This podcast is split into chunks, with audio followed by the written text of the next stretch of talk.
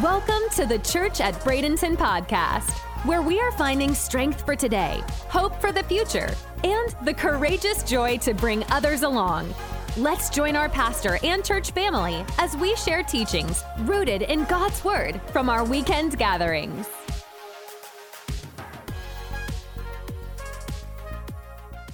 Welcome to the Father's family table here. I, I, am here with my sibling in the Lord, my sister, uh, Pastor Sarah. She Good is morning. our children's pastor. So, Sarah, share with us your heart uh, about the family table. Yeah, so we've challenged you all this month to eat together as a family once a day without the devices to try to be present with one another. And there's a bigger purpose to that than just eating a meal together. For us, uh, for our family, it's been one of the ways that Brian and I have built a strong connection with our kids. Um, it hasn't always been an easy process. And so, um, you know, we didn't always make the family table a priority. In fact, we used to have one of those cool coffee tables where the top lifted up to table height. You've probably seen those. And we got in the habit for a long time of just eating in front of the TV. Uh, sometimes as a family, and sometimes we just park the kids there and we'd go into another room and enjoy a few minutes to ourselves or work on tasks around the house. It, we, you know, we knew it wasn't the best thing to be doing, but it was just quiet and easy, and uh, we kind of got into a bad habit. Um, and then about five years ago, Brian and I started to recognize that we were having some major communication issues in our marriage. We had been super busy doing really good things, working and raising kids, but we had grown apart in the process. And it was having a pretty a negative effect on our family. I'm not saying our dinner habits were to blame totally for this, but it really didn't help. That was a, an opportunity to connect that we were missing out on. So at that time, we made a lot of changes, and one of them was making it a priority to eat together as a family. And um, that presented some challenges to work through. We've got a range of children, range of age children at home, and so working that through that with them was somewhat of a challenge. So thinking through what I could share this morning, I just wanted to share with you the things that work well. We've done a lot of things that don't work very well, but uh, we've got a few bullet points in our notes, like Pastor Tom said, that um, hopefully will be helpful. There's some practical suggestions in there that are pretty self explanatory, but we will just kind of go through them here somewhat quickly. So, number one, make the time. Our, ki- our time with our kids is, is really limited. So, just making the time to be present, put away those devices, and there's some tips there to help you save some time. Um, get everybody involved. It's really a team effort to get to the table at the same time with everybody ready to eat. And moms, we can tend to be the stragglers in this area because we're getting everybody's drink or cutting somebody's food or, or whatever. But in our house, we've kind of made it a rule that we don't pray and we don't start eating until everybody's there and everybody's ready, which means the kids pitch in. And that's just something that you practice over time and it gets easier. Pray together. This is so important. Um, such a such a uh, great opportunity to lead by example for your kids, to pause in the busyness of the day and to put your focus on the Lord and just thank Him for what He's provided at the table. Reminding our kids that He is our provider, He's our sustainer, that we are here because of Him, um, inviting Jesus to the table with us. And because kids learn by example, right? And this takes practice. For our family, the, the table was where our kids prayed out loud for the first time. And that can be a little intimidating for them. And if you've prayed with kids for any amount of time, you probably know that they can get in a prayer rut where they kind of say the same things every time. So we try to encourage our kids to just expand a little on that or give some suggestions. So, but you'll hear more about praying with your family and how to get into God's word with your, with your family more next week from Pastor Andrew. So he's going to be team preaching as well. Mm-hmm. Um, work on table manners. Manners matter. Um, Have my elbows on the table. you know, kids kids don't automatically just know how to have good manners, and it can feel exhausting sometimes. But just like sticking with it and reminding them, and have the mindset that you're teaching them. You're not it. You know, you're you just have to provide that guidance for them. Um, connecting with each other.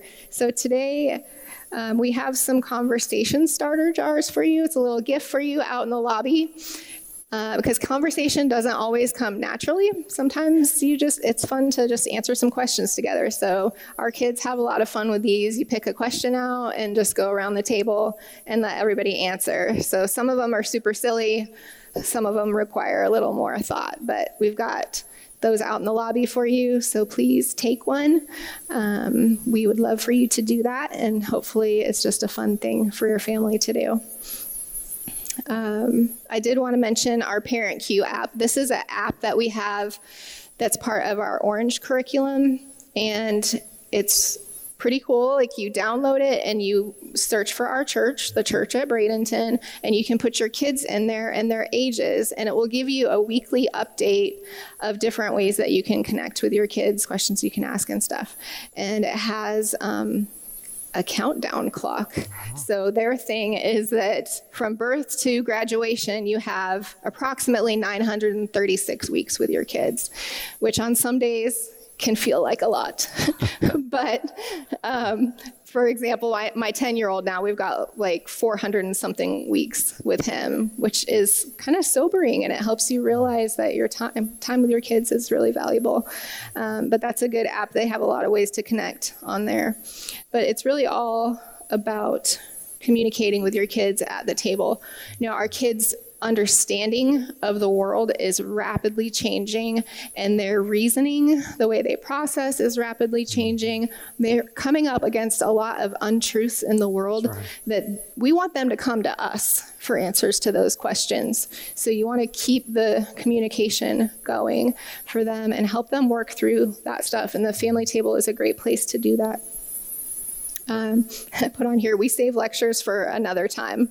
We just try to, like, we might pick up on something at the table that mm, we probably need to talk to that one later on. But in general, unless it's some kind of behavior that's happening right in that moment, we try to save the correction for another time, try to keep it light and enjoyable. And the last one is just lighten up. Um, you know, parents, we've got so many pressures on us, so much on our mind, but we can really set the tone for our family. Um, just bringing in some humor can lighten the mood for everybody. And we want to try to model the attitude that we want to see our kids have, which is easier said than done some days, but um, just being mindful of that. And like I said, Brian and I aren't perfect at these things, but these are the things that that have helped um, because the world is constantly just pressing down on our families. And as parents and grandparents, we need to press back and protect that time that we have with our families, like Pastor William talked about last week, to really create the time and the space that our families need to be healthy. In fact, that saying, you can't be your kid's friend I get what it's trying to say, but I believe that you can and you must do both. Be a friend to your kids. Let them know that you're there for them no matter what, that you think they are awesome. But always be the parent. Always say the hard things and do the hard things that you need to because they need that guidance. And um, they need those boundaries. They do. So, making this time around the table with family matters because when your connection is strong with your kid and yourself, the correction that you need to bring will be tolerated, and you can have a healthy relationship with your kids that lasts. And that's what we all want, right? Is a healthy relationship with our kids that lasts. So, to answer Pastor Tom's question, what are we feeding our family? What are we providing at the table? It's really an opportunity to build our relationship with God and our relationship with each other. And we don't want to miss it. Amen. Amen. Good stuff, Sarah. Yeah. Thank you. Thank you. Thank you so much. Um, Sarah, thank you as as well. We, we don't say this enough, but what you and, and Brian bring to the table here uh, at TCAB, uh, it, it's more than children's pastor. It's it's it's families, and uh, it's just it's just so good to share the family table with you guys. And really, what what Sarah was saying here uh, is that it, it's more than really just eating. Um, it's about so much more. We're not just filling our stomachs, but it, it, it's it's our hearts. And so St. Paul really steers us in this direction as families. And, and I want us to, uh, to, to really dive into this. Uh, the first couple of sections of 1 Corinthians chapter 10, we are uh, just going to summarize a little bit here. But again, you have the notes, uh, so you can dive in just a little bit deeper if you would like to do so. Again, if you didn't get those notes, they, they are available for you. But in the first few verses, um, it, it really sends us the message that we eat together, we eat together, and that we are what we eat. And, and it's very interesting uh, the imagery that, that is here. When we look at these first four verses that we read just a little while ago, what Paul is referring to is the exodus out of Egypt. And the cloud represents the very presence of God that followed them, and they all passed through the sea. This is a foreshadowing of baptism of baptism. Let, let, let me tell you, just give you just some simple instruction how to read the Old Testament. It's really ra- rather simple. You will rarely go wrong if you'll do this. Always look for Jesus. Always look for the gospel because everything in the Old Testament is kind of a shadow of the things that came to light in Jesus Christ in the New Testament. So, in these first four verses, we see Paul reminding the Jesus followers, the family of God in Corinth, about the Exodus and the lessons that were learned there. It says that they all ate the same spiritual um, food. That's the manna that fell from heaven. And they drank from the same drink. You know, when, when Moses, when he spoke to the rock and the water came forth that, that would, would, would hydrate and, and give all of God's people something to drink. That rock is Jesus Christ. And you put these two together, and they are the Eucharist, Holy Communion, the Lord's Supper, remembering together the body and the blood of Jesus Christ, and everything that was happening during the Exodus was pointing to the Messiah, pointing to Jesus Christ. And it was basically saying this, and, and wow, do we need to, to hear this today? He was saying to his, to his people then, and he's saying to his people today, that I am with you in the wilderness of this life. He still is. Amen. Is with you in your wilderness. Let, let's, let's look on in, in 1 Corinthians chapter 10, 5 through 15. I, am tempted to, to just preach on this, but verse 5 says, Nevertheless, with most of them, God was not pleased, for they were overthrown in the wilderness. In, in other words, they, they had a crisis of faith and they turned to some different directions and we see some examples that paul gives as a reminder. Paul gives really as a warning to the jesus followers in corinth because here's what we know about corinth. Can i give you some context in corinth? If you wanted it you could get it. If, if you wanted it you could get it in corinth. As a matter of fact, as we'll see in a few minutes, they kind of had a saying, hey, um, it's all good here in Corinth. It, it, it's all permissible. You, you just be you, and whatever you want to be, and whatever you want to uh, want to do, wh- whatever you want to get into, it's all good here in Corinth, and we'll see that here in a few minutes. But Paul was sending out a warning from the heart of a loving father that says, Hey, remember what happened in Exodus chapter 32 when they decided, when they got a little patient, they couldn't wait for what Moses was bringing down from the mountain. Anybody ever spoiled their dinner? Anybody ever ever spoiled any, anybody? Right? You, you're just so hungry, and you, and it's just one cookie, right? And and then the next thing you know, you, you've spoiled your dinner. They couldn't wait for Moses to come down from the mountain, so they made their own little g god out of gold. They bowed down and they worshiped, and it only cost them 40 years of wandering in the wilderness. And that entire generation, save Joshua and Caleb, would not inherit the promised land. That's a pretty stern warning not to trade what God is bringing for what is on the menu of the world. And, and it, this was so important that he gave another example that we don't have time for here, but it is found in Numbers chapter 25 and Baal worship. Remember, I said that if you wanted it, you could get it in Corinth and for that matter in Ephesus and in Rome and, and in other places. And, and so the followers of Jesus were tempted, those that came out of this kind of worship and those that have never experienced it, they, they looked around and said, okay, um, they mix their worship uh, with some pretty wild stuff. And so I, I, I, see some younger kids in here, so I'm going to keep it rated G. Um, but they mixed their worship um, with the desires of the flesh.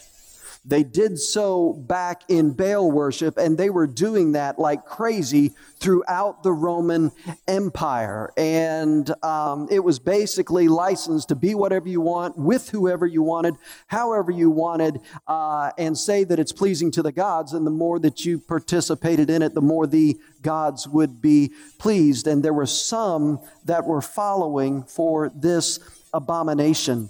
And God says, let, let me just remind you of, of what happened when they tried this um, back in Numbers chapter 25. It didn't go well. As a matter of fact, 23,000 in one day and 24,000 of God's people overall chose the way of the world and they they perished. What was he saying? He was saying what he said to the Jesus followers, to God's family in the city of Galatia in Galatians chapter 6 and verse 7 don't don't fool yourselves. Don't don't don't deceive yourselves. God can't be mocked. Whatever you sow you are going to reap. And I love you enough just to remind you of this. So let's see what else is on on the menu. 1 Corinthians chapter 10 Let, let's really dive in uh, beginning in verse 14 therefore my beloved flee from idolatry I speak as to sensible people, so judge for yourselves what I say. The cup of blessing that we bless, is it not a participation in the blood of Christ? The bread that we break, is it not a participation in the body of Christ?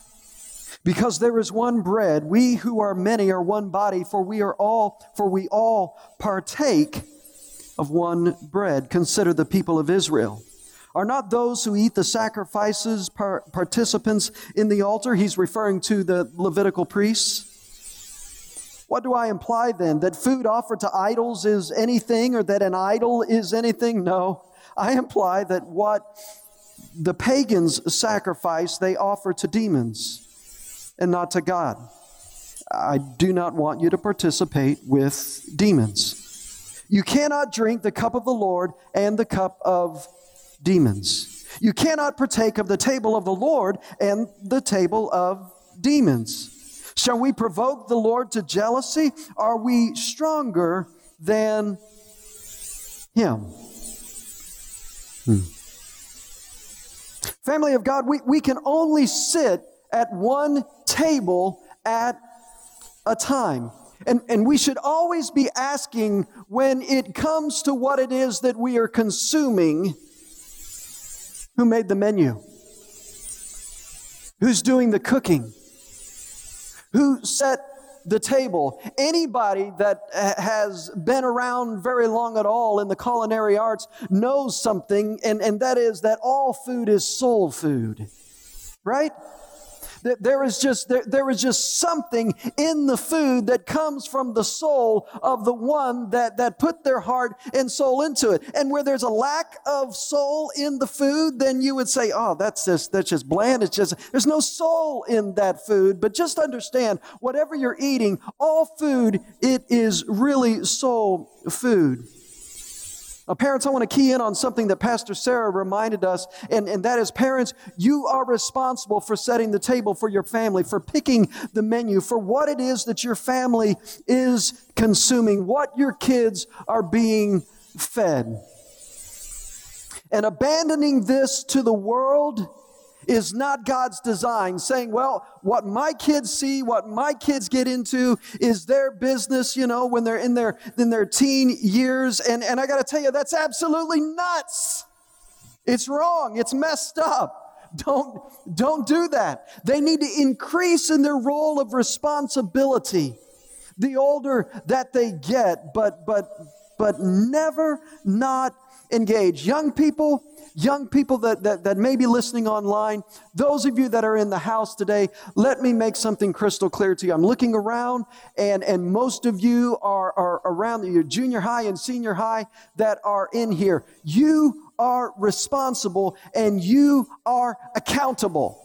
You're in here not to be treated like children. So, as your elder brother and, and your pastor, in the Lord, I'm just going to tell you like it is. You're responsible. You're accountable. You have reached that age of accountability. Not sure what what age that is very early in childhood where we become responsible, solely responsible for our soul state. But it comes about early. But I'm looking around here in the house and I can say with confidence, that's you. What am I saying? I'm saying together as families, we are responsible for what it is that we are consuming because the saying, well, there's more truth than there's not truth. We are what we eat. What we consume, if we're not careful, can consume us. Isn't it interesting? Isn't it interesting? That with language, my goodness, language is, is, is amazing isn't it interesting that when we look at our platforms, um, TikTok, Instagram, Facebook for the old people, um, Twitter, right? You know what we call them? Feeds. Social media feeds. Most of it's self serve, right? And it has never been faster food and more convenient. And just like Corinth, you know what social media is? Social media is, is, is a metaphor for Corinth and for Rome, and I, I dare say Babylon itself. It, they, they, you can feed and you can feast on whatever your soul truly desires. What are you feasting on? What are you feeding on in your feeds? What is being fed? What is being offered at the family table in your home? Pretty good questions, right? Did you ever think about that? Social media feeds. And I know we can't be there every literal moment, but, but we must all stay engaged. We cannot turn this world and any part of it, cyberspace, over to the enemy. Why? Because demons are cooking stuff up. Demons are did, did what? No, I imply that what pagans sacrifice, they offer to demons and not to God. I don't want you to participate with demons. You cannot drink the cup of the Lord and the cup of demons. You can't partake of the table of the Lord and the table of demons. Should we provoke the Lord to jealousy? I mean, we just got a warning as to what happened in the Old Testament.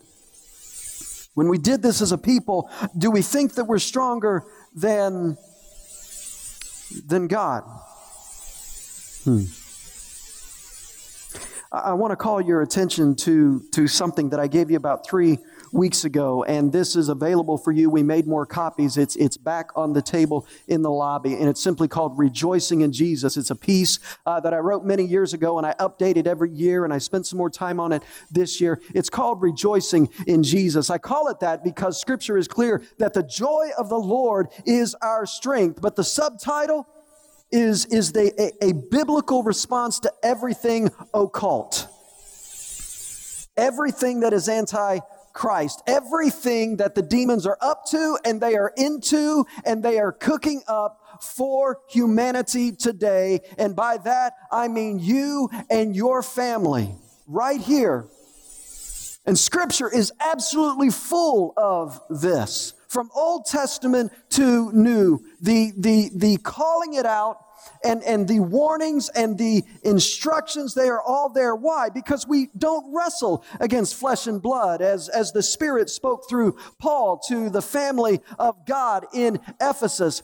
We don't wrestle against flesh and blood, but against principalities, against spiritual wickedness in high places. Let me break that down for you. Principalities are governors over certain spaces, certain areas, like we have, we, we have council people that are over this district and mayors that are over the entire town and governors that are entire, over the entire states and presidents or kings that are over entire nations. Now, there is only one being in the universe, and the enemy loves for us to forget this that is both omnipotent, all powerful omniscient, all knowing, and omnipresent everywhere at once. And that is not the devil. Hallelujah.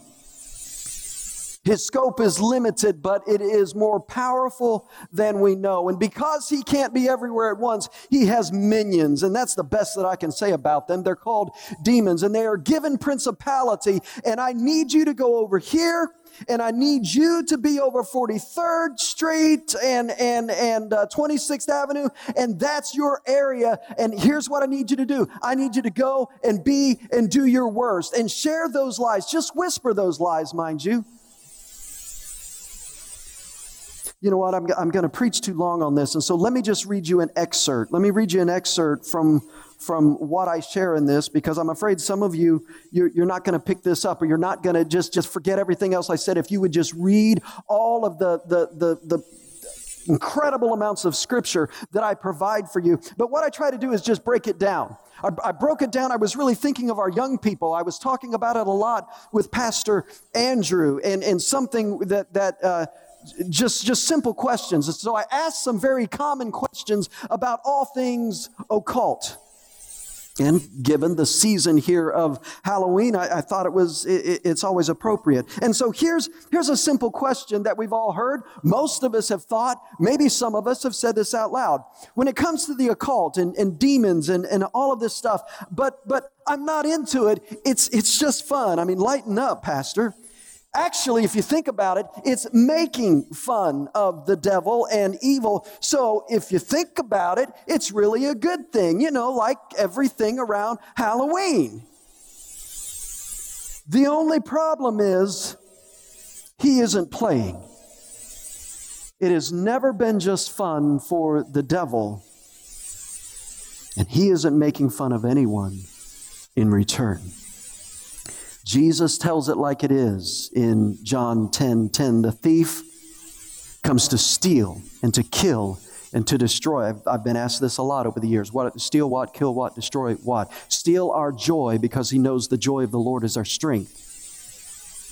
Kill our hope because when someone is hopeless, it begins to destroy their very soul.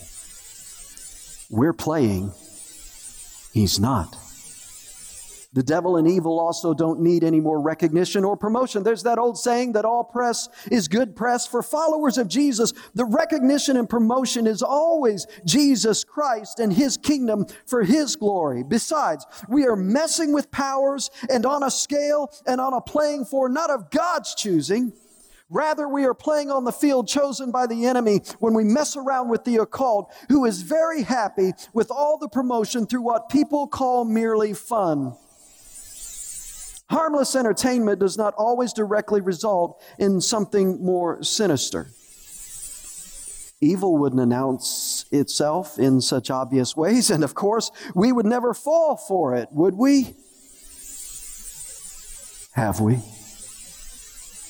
The subtle door to evil is often disguised as harmless fun and grows from mere fun and fascination to complete obsession and ultimate possession in very subtle but intentional ways. Simply, simply do not go there. C.S. Lewis described it this way from the perspective of the archdemon in his uh, novel, The Screwtape Letters, which was very much allegorical to real life. Lots of stuff symbolizing what is really going on in the real world that we live in.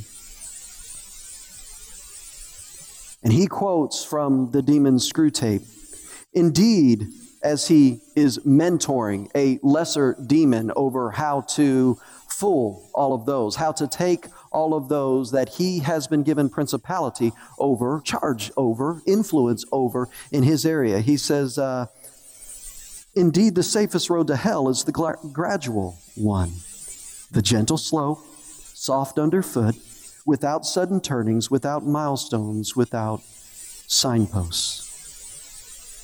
Followers of Jesus, we are to be into all things light and day and not darkness and night. And, and I go on and on and on. And I do so without apolog- uh, apologies because the enemy is, in my lifetime, has never been more in our face with evil. In the redefining of humanity, in the redefining of everything we find in Genesis, the redefining of, of what it means to be a man, what it means to be a woman, what it means to, to, to, to the, the sanctity of marriage itself, redefining the very value of human life and doing it with, with a brazen boldness that we have not seen since these New Testament days of Rome and, and the evil to be found in Corinth and, uh, Corinth and Ephesus and Thessalonica. And it is, it is here and it is now, and we're winking at it. We're, we're passing it off. And, and the fight is real and it is waging now. And it's only over the souls of our children and our children's children. We're just having fun. He's not.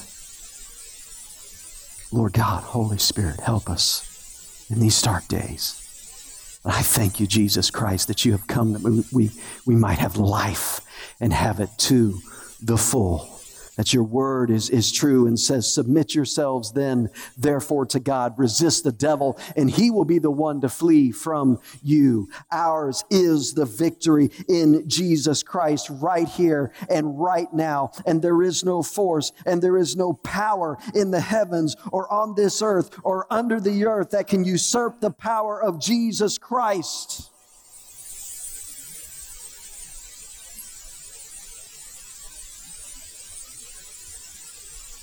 Verse 23. Verse 23, 1 Corinthians 10. Let, let's get back to it. Let's land this plane in the next few minutes.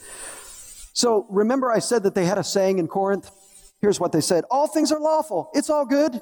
All things are lawful. But what Paul responds in the Spirit, he says, Yeah, but not all things are helpful. All things are lawful, but not all things build up. Let no one seek his own good, but the good of his neighbor. Eat whatever is sold in the meat market without raising any question on the ground of conscience. For the earth is the Lord's and the fullness thereof. If one of the unbelievers invites you to dinner and you decide to go, eat whatever is set before you without raising any question on the ground of, of conscience. But if someone says to you, well, actually, this, this that you're about to eat, it's offered in sacrifice, then don't eat it for the sake of the one who informed you and for the sake of conscience conscience. I, I don't mean your conscience, but rather his. For why should my liberty be determined by someone else's conscience? If I partake with thankfulness, why am I denounced because of that for which I give thanks? So, whether you eat or drink or whatever you do, do it all to the glory of God. Give no offense to Jews or to the Greeks or to the church of God, just as I try to please everyone in everything that I do, not seeking my own advantage, but that of many. Whatever it is that is on the menu in your home, Whatever you are cooking up, whatever is at the table of your fellowship among those that are in your circle of influence, your family and your friends, you need to make sure that you can sing the doxology over it. The, the word here for glory is doxa in the original language, and it means dignity and honor and praise and worship. I loved this growing up, and I loved this practice. I, I suggest it to you. Um, we did this, Elizabeth and I, and, and Andrew, uh, over the years when he was growing up. We did this uh, growing up. Matter of fact, I'm going to get to my, my dad turns 84. Happy birthday, Dad. Shout out to you. They're, they're watching. I'll see you late tonight. Um, turns 84 and i'm going to get to spend a couple days with them and we, we've got to do this for old time's sake. I love doing this. And and we would just all be at the table much like sarah described earlier and we would all hold hands and and kind of waiting to see what god would would would choose. Would we recite the lord's prayer together? What would we do? And and then dad would just start singing praise god from whom all blessings flow right Praise him, all creatures here below. Fewer and fewer people know this. I'm going solo. Praise him above ye heavenly hosts, right? Praise Father, Son, and Holy Ghost. This was our favorite part because we all chose different parts, and it was Amen the doxology has been around for a long, long time, and every once in a while we, we would sing this. And what I'm saying is, if you can't sing that over what you are about to feed on, then don't bite it. Don't take the bait. Don't take the bait. Um, it's a poisoned apple, it's Turkish delight. It is not for the discerning follower of Jesus Christ. Is it spiritual health food? In other words, don't eat something uh, that will prompt the gag reflex. Now we're going to get sacred. We, we, we're really going to get sacred now. This is, this is going to be good. Turn with me to the end, which is just the beginning of forever. Revelation chapter 3 just a few verses, uh, 14 through 16. And to the messenger, the angel of the church in Laodicea, the words of the Amen, the faithful and true witness, the beginning of God's creation, uh, the, the, the Spirit of Christ says to you, I know you, I know your works. You are neither cold nor hot. I would rather that you were either cold or hot. So because you are lukewarm and neither hot nor cold, I will spit you out of my mouth. I will oh. Now that's just gross. You did not come here to hear your pastor gag. Dry heave. I don't think you'll forget this message though. Emeo is that word. We, we were very euphemistical in our translation here in the English language. Emeo was, was the word that they used in the common tongue for throwing up barfing, pitching your cookies, retching, whatever you call it. Right? I, mean, uh, Sarah, you said we should talk about real stuff around the table. And, and, and nothing tastes worse than food that is supposed to be ice cold and, and, and it's not. I mean, that ice cream sundae, 20 minutes later, it's just, ah, right? And food that is supposed to be hot, but it's not, it's just not. And God is saying, let, let me make a point for effect. Either be hot or not, but because you're either one, I'm, I'm gagging here. Don't gag God with what you're feeding on. You say, how does it gag, gag, God? Because as followers of Jesus Christ, there has been a spiritual transaction and, and the throne of our souls is inhabited by the King of Kings and the Lord of Lords. His Spirit dwells within us. Don't eat something that's going to make him gag.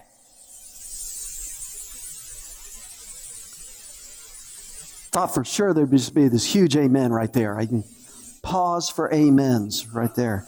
What's are we hitting a little too close to home this morning? Maybe, maybe not.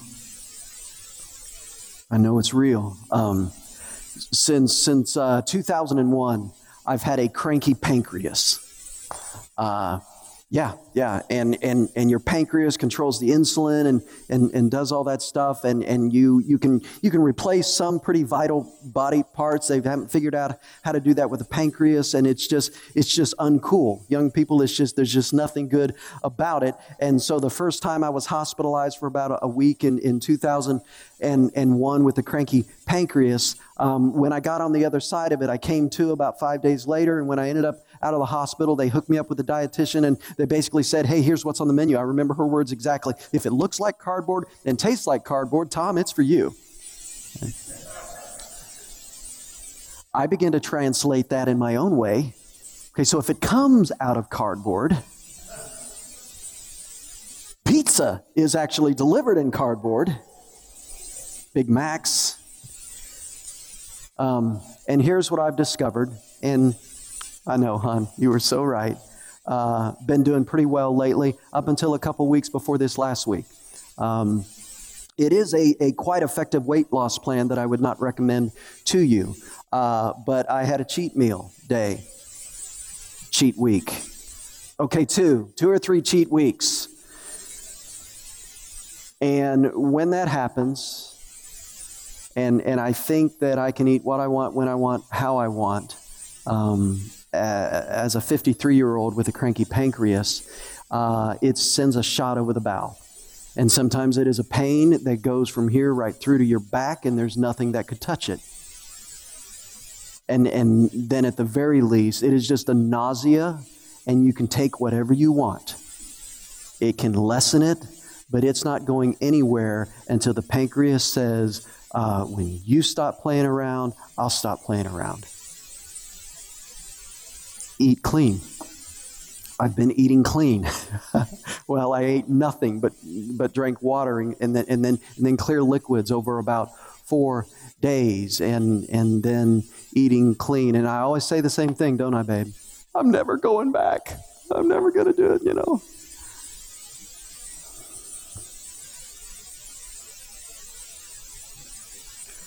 Paul had already written to the family of God in Corinth, uh, just a few chapters earlier than the chapter 10 that we're in.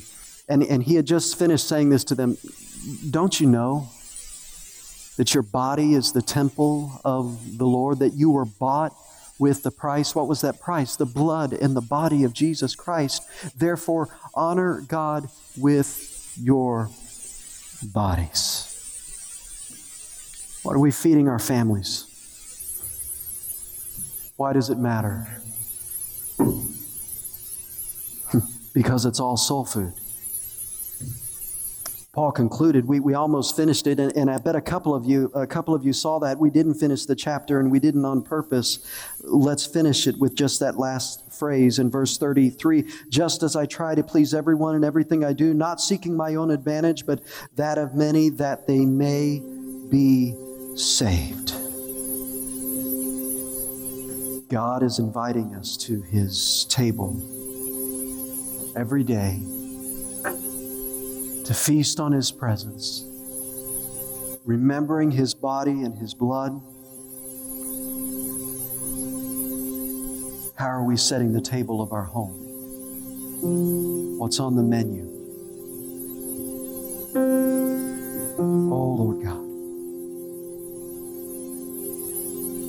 May we be content with nothing less.